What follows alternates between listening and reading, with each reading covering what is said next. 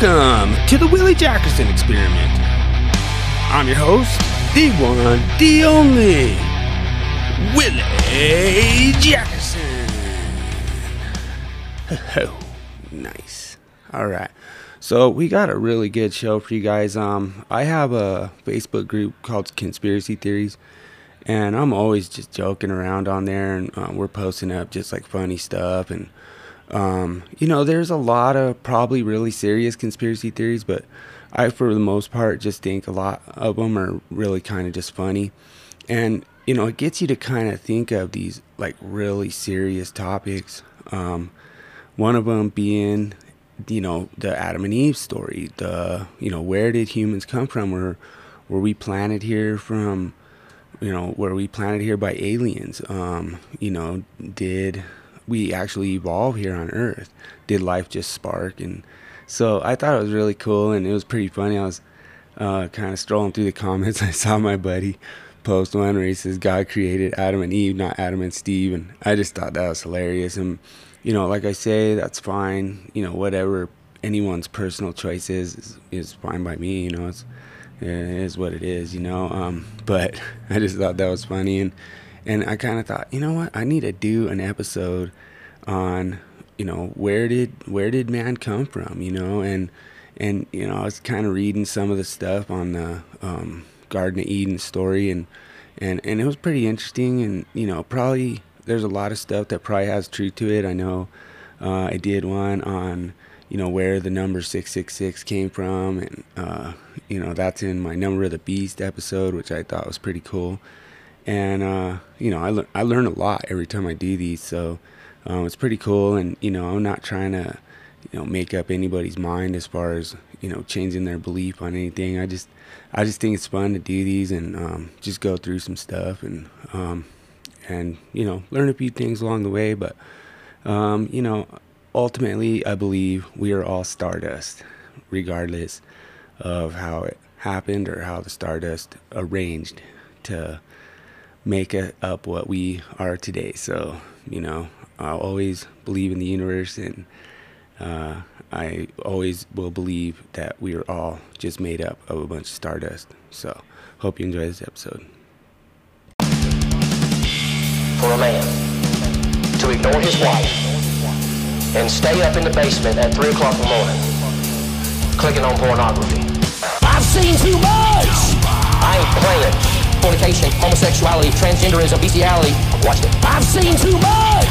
Hours and hours in my office. That means always, every day, and every night. I'm a truth teller. Yes, I'm saying it. A perversity that needs to come out. When in doubt, cast it out. And I'm hot. Fornication, pornography, adultery, every day and every night. Homosexuality, transgenderism,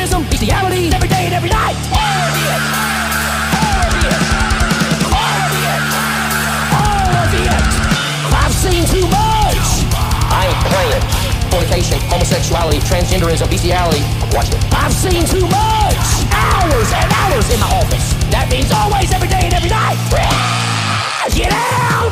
Stinking witch, we ain't playing your witchcraft games. We ain't playing with you bunch of Freemasons. We ain't afraid of you, you stinking witch. You devil worshiping Satanist witch. We cast you out in the name of Jesus Christ. We break your spells. We break your curse. We got your first name. We got your last name. We even got an address for one of you.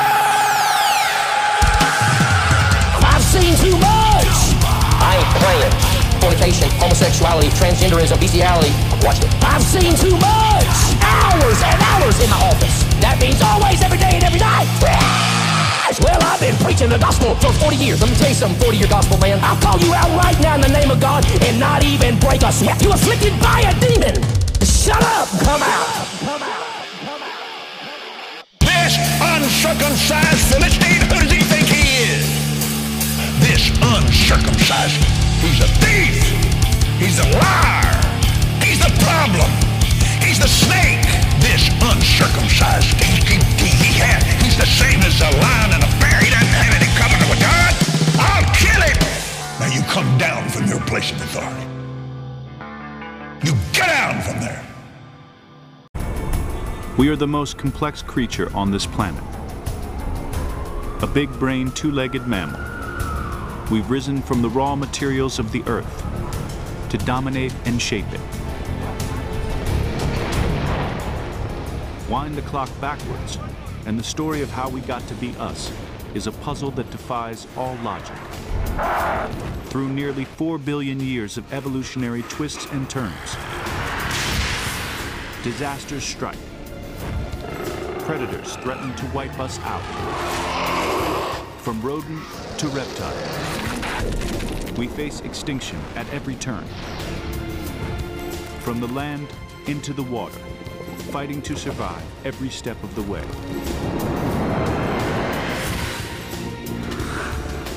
From fish to worm, back to the very first spark of life. To a single, simple cell. This is the most extraordinary and probable story ever told. The story of mankind rising.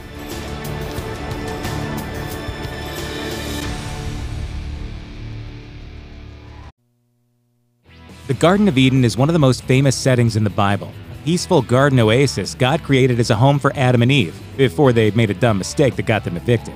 Here's the untold truth of the Garden of Eden. The main appearance of the Garden of Eden in the canonical Bible is, of course, in the book of Genesis, during the second account of creation that begins in chapter 2. Verse 8 says, And the Lord God planted a garden in Eden, in the east, and there he put the man whom he had formed. If you know of the Garden of Eden at all, you probably know the Genesis narrative. Eden was the place where God made a home for the first humans, filled with all sorts of plants and animals, including the famous tree of the knowledge of good and evil, which Adam and Eve were specifically instructed not to eat from. This is the tree of knowledge. From its branches you shall not eat. Are you saying that in like a I suggest you don't or in like a definitely don't? People being people, of course, they went ahead and did it anyway. God kicked them out of the garden, leaving behind angels to keep the now sinful humans from having access to the tree of life. Adam and Eve subsequently invented the idea of working for a living and raised children who invented the concept of murder. Of course, humans didn't just come up with this terrible idea themselves. No, it was the serpent who convinced Eve to go give that apple a whirl. She not only ate the fruit, of course, but also shared it with Adam, bringing about the fall of man and leading to their expulsion from the garden. According to the Bible, this is why, in short, life sucks and then you die. So, what's the deal with the serpent? Well, popular modern interpretation commonly teaches that the serpent was actually the devil in disguise. In fact, for Christians, God's promise to the serpent that Eve's offspring would crush him is a prophecy foretelling Jesus' ultimate victory over Satan in the end times. One problem, though the Eden serpent was not actually Satan. How do we know? Well, according to biblical archaeology, when the book of Genesis was composed, the idea of the devil hadn't even been invented yet. The idea of a powerful supernatural force who opposes God didn't develop until several hundred years after Genesis was written. Whoops. According to Genesis 3:24, when God drove Adam and Eve out of Eden, he placed cherubim and a flaming spinning sword at the east entrance to keep humans from ever entering the garden again. A flaming sword is pretty easy to picture, but what are cherubim? Nowadays, we tend to think of cherubs as chubby angel babies thanks to their having been conflated with cupids and putti from Roman mythology and Italian art. The cherubim in the Bible are, uh, somewhat different. Cherubim are often described in Ezekiel as mashups of humans, oxen, eagles, and lions, beings who hold up God's throne and move unflinchingly forward like unturning chariot wheels. This likely relates to the statues of cherubim on the mercy seat, which was the cover of the Ark of the Covenant where God himself was known to sit. The Jewish Encyclopedia suggests the idea of enormous beings of great power without human emotion as representatives of gods and protectors of holy spaces is an ancient Semitic belief that can also be found in the winged bulls and lions at Babylonian and Assyrian temple entrances. According to the Jewish Encyclopedia, for the scholars behind the Jewish theological writings known as the Talmud and the esoteric school of Jewish mysticism known as Kabbalah, there are actually two Gardens of Eden. One of these is the earthly garden where Adam and Eve lived and ate fruit and played with penguins or whatever, and the other is a celestial paradise where the immortal souls of the righteous live. These two concepts are distinguished by referring to a lower and higher Garden of Eden, or calling the earthly location Gan, garden, and the heavenly one, Eden. As the Jewish Encyclopedia explains, various apocalyptic writings describe Eden as a place for the righteous who suffer innocently, who do works of benevolence and walk without blame before God. Those who make it to the celestial Eden will wear clothes made of light and enjoy the immortality that comes from the tree of life. The wicked will suffer sevenfold punishment, while the righteous will enjoy sevenfold happiness, living in mansions and walking with God, who leads them in dance. A question that has been asked and debated for centuries is the location of the physical Garden of Eden. After all, if you knew there was a place with talking animals, a flaming sword, and a tree that could let you live forever, you'd want to at least grab an Instagram selfie there. Naturally, the biblical account is the starting place for most people who assume the garden was more than a metaphor. Genesis chapter 2 says Eden had a river flowing out of it that spread into four branches. Two are identified as the Tigris and Euphrates in modern day Iraq, but the other two have been a little harder to pin down. Traditionally, the third river is believed to flow through India, making it either the Indus or the Ganges, and the fourth is said to be in or near Ethiopia, meaning most believe it to be the Nile. But these are traditional guesses, right? A lot of people have their own ideas about where the Garden of Eden actually is, or was. For centuries, people have looked everywhere from the depths of the Persian Gulf to rural Missouri and even the planet Mars. The Mormons, for instance, teach that after being driven out of Eden, Adam and Eve settled into a land known as Adam Ondi Ahman, which is located in modern day Missouri. Joseph Smith is said to have received a divine revelation upon witnessing a rock formation that resembled an altar that this place was where Adam blessed his descendants and made offerings to God. Then there's archaeologist Juris Zarins, who in 1987 told the Smithsonian that the story of Adam and Eve's expulsion from the garden was a metaphor for society's transition from hunting and gathering to agriculture. He posited that the literal Garden of Eden is now underwater at the head of the Persian Gulf, where the Tigris and Euphrates rivers empty into the sea. And then there's Armenia. Many people, including the famous English poet Lord Byron, believe that the Garden of Eden was at the origin of the Tigris and Euphrates rivers in Armenia rather than at the end of the Persian Gulf. They also point to the fact that Mount Ararat, the final resting place for Noah's Ark, is located on the Armenian plain as well. So, what's the truth? Well, that's one bit of knowledge that the serpent's apple didn't seem to grant us. Ironic, isn't it? Check out one of our newest videos right here. Plus, even more grunge videos about your favorite stuff are coming soon. Subscribe to our YouTube channel and hit the bell so you don't miss a single one. Life on Earth. Scientists have been studying it for centuries, creating a timeline from when the first single cell beings emerged in primordial waters to today, when billions of humans populate the surface. But there's one question they've never been able to answer with 100% certainty. How exactly did it begin? Most scientists think it started from a complex chemical reaction in the water of the early Earth. Some argue for a more intelligent hand guiding the process. The only thing that's sure is that no one's sure, and everyone has an opinion. But what if the origin of life on Earth didn't actually come from Earth? Could life on Earth be the product of extraterrestrials? So far, we don't have any conclusive proof for or against life outside of Earth. No contact has been made and no DNA or fossils from other life forms have been discovered. But we've only explored a tiny fragment of the universe out there, almost none of it in person. And the odds that countless planets surrounding countless stars would have no other planets capable of supporting life since the Big Bang is pretty slim. And after billions of years of this universe existing, many of those worlds may not exist anymore.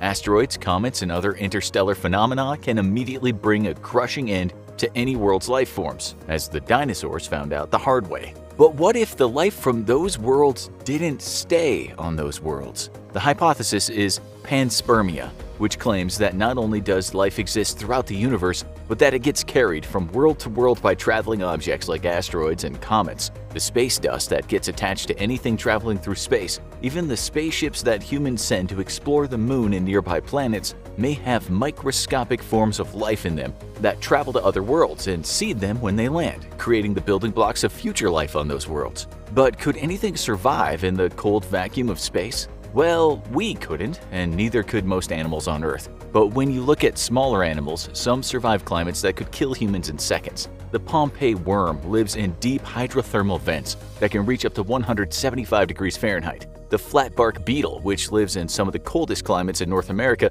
produces natural antifreeze chemicals that help it survive in the winter and enter a sort of stasis, smoothly surviving the coldest parts of the winter while we're fighting over the thermostat. Neither of them could survive in space, but that's not the case for one microscopic creature. The name water bear probably creates cute images of an ursine mammal enjoying a bath in the river, but the real thing is much less cuddly and also less likely to eat you. Also called a tardigrade, this tiny organism is the only form of life that seems to be able to live anywhere, even in the most extreme conditions. They've been found everywhere from deserts to hot springs, and they may even potentially exist in space, thanks to a crash of a sample from a spaceship on the moon. These tiny multi-legged creatures can dry up and fall into a state that resembles death, but when exposed to water, even decades later, they spring back to life. So, if life originated from outside Earth, how exactly did it get here? There are a couple of theories of exactly how these building blocks of life arrived on our ancient planet, most of them based around interstellar physics. One theory from a Swedish scientist in 1903 theorizes that the radiation pressure from stars can send particles through space, but this would only work for the smallest particles, and many, if not all, would be killed off by the radiation. But it's possible that alien bacteria or viruses could survive if shielded from UV radiation. The other main theory is that the particles that led to the creation of life were hitchhikers on rocks, coming into contact with Earth when the rocks crash landed here. While we know how asteroids, comets, and meteors travel through the galaxy, this is under far more extreme conditions than any life form has been known to survive, surviving in the vacuum of space for years on end before crash landing. But there is another theory that the alien life forms didn't come here accidentally.